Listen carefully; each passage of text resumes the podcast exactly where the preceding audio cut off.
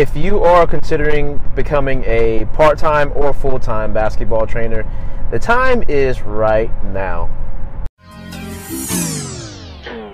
I spent the last three years learning from some of the best business minds inside the game of basketball. And now I've left my nine to five to create freedom and have fun while doing it. So the question is how are hoopers and basketball fanatics like us using those same skills that gave us success on the court to give us success in our new sport of business? This podcast will give you the answer. Join me as I learn, apply, share knowledge, and change lives through the game that changed mine. My name is Myson Jones, and welcome to the Basketball to Business Podcast.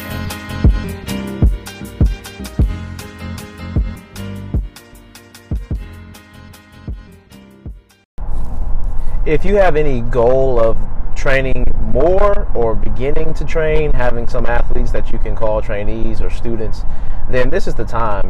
Guys and girls are about to finish with school, and gyms will be available throughout the day. Now, if you have a job, I understand that it may be difficult to train in the afternoon, but there always will be weekends, there will always be uh, 4.30 or 4 o'clock as soon as the kids get out of school there are always homeschool kids there are other ways to get around it but what i want to talk about is whether you have trainees now or whether you are in the process of finding trainees one thing that i always harp on that i think has helped me out to do this full time and, and just enjoy it when i reflect to think about what's actually going on here and what I used to be doing a few years back and how upset I used to be and how much I used to complain, which I, I'm upset that I did.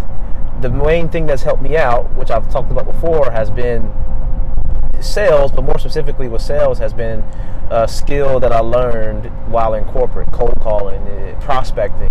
And there are many different ways of prospecting. When I was a new sales rep, selling information technology, selling software from Microsoft, selling advertising and digital banners, we we made cold calls.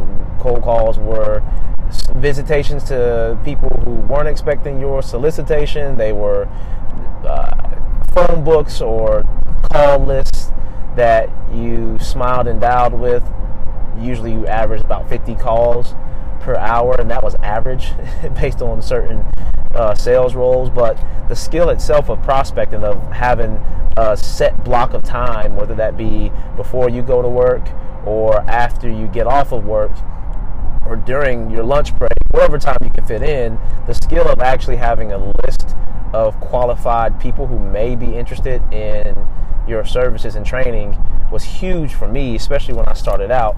Now, the one skill that I want to mention to you, which you all have probably probably done before, uh, really, it got me a lot of results, but it also got me in some it got got me a slap on the wrist with Facebook, but it was well worth it. So what I did was go to uh, different trainers in the area. I went to their websites and I looked at their social media pages. I looked at their Facebook page, their Instagram page, and I looked at those who were viewing and liking and engaging with their content.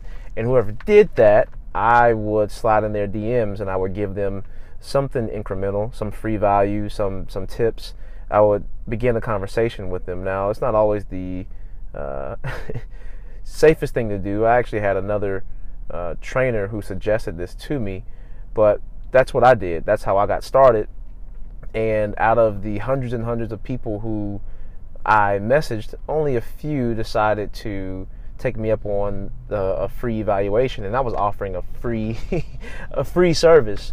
But I mean that's, that's good. Most trainees are loyal to their trainer, but you know these days I'm not akin to calling an athlete mine and not suggesting that they go to somebody who I think can help them out. But not everyone has that mindset. A lot of trainees and a lot of parents of trainees want to consider the, the trainer themselves and always be respectful towards them. But I, you may do this, you may do this tactic, this this trick, uh, which is really not a trick. It, it's hard work. It's tedious, but that's good because that doesn't mean that means other people may not be willing to do it you'll go to social media, you'll go to Facebook, go to Instagram, you'll see who's engaging with that trainer's content. You will DM that trainer and saying something along the lines of, uh, "Hey, I recorded this free video for you. Wanted to hope it helps out. Let me know how else I can help. What your son or daughter really needs or wants to work on."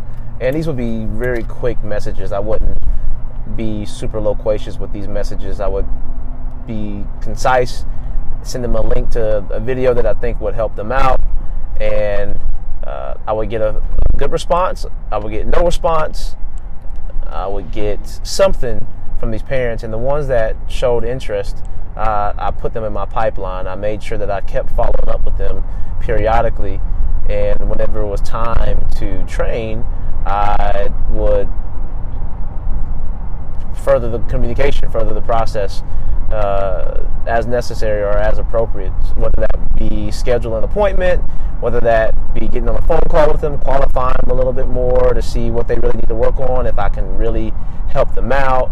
Whether that be uh, just building familiarity, which is really what you're doing. You're building familiarity while you're posting on social media. So uh, that's the main thing I would suggest for you if you are just getting started and you are going in cold finding trainers in your area, finding the people that engage with their content, and starting a conversation with them.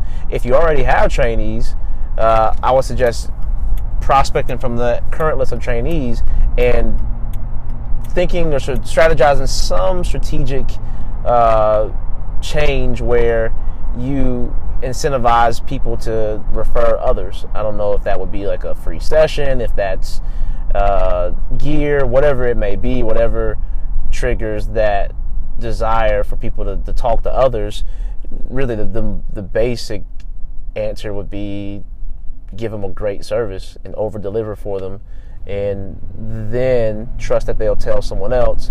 But I think if you combine the over delivery of your service and some incentive, some promotion that encourages them to tell someone else, I think that will double the chances that you get more word of mouth going. Uh, so those are the two things. It all leads to leads back to prospecting. It leads to asking for referrals, which is a form of prospecting and, and trying to drum up more business.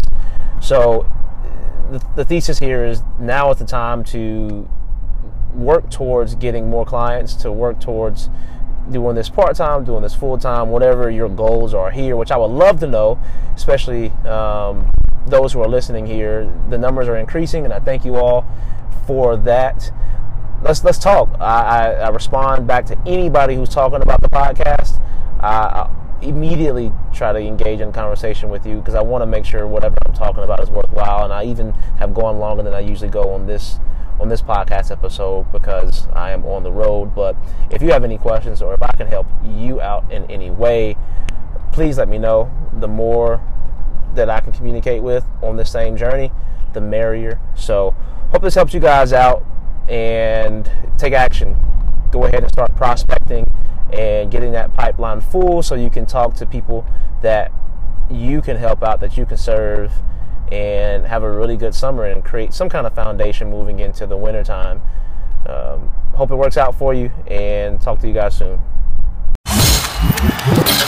Yo, hope that podcast gave you some value. If it did, please rate, review, and subscribe to this. It only makes the podcast better. I read every single one. And at the very least, go join our group. You'll see the link in the description of this episode, and I will catch you on the next one.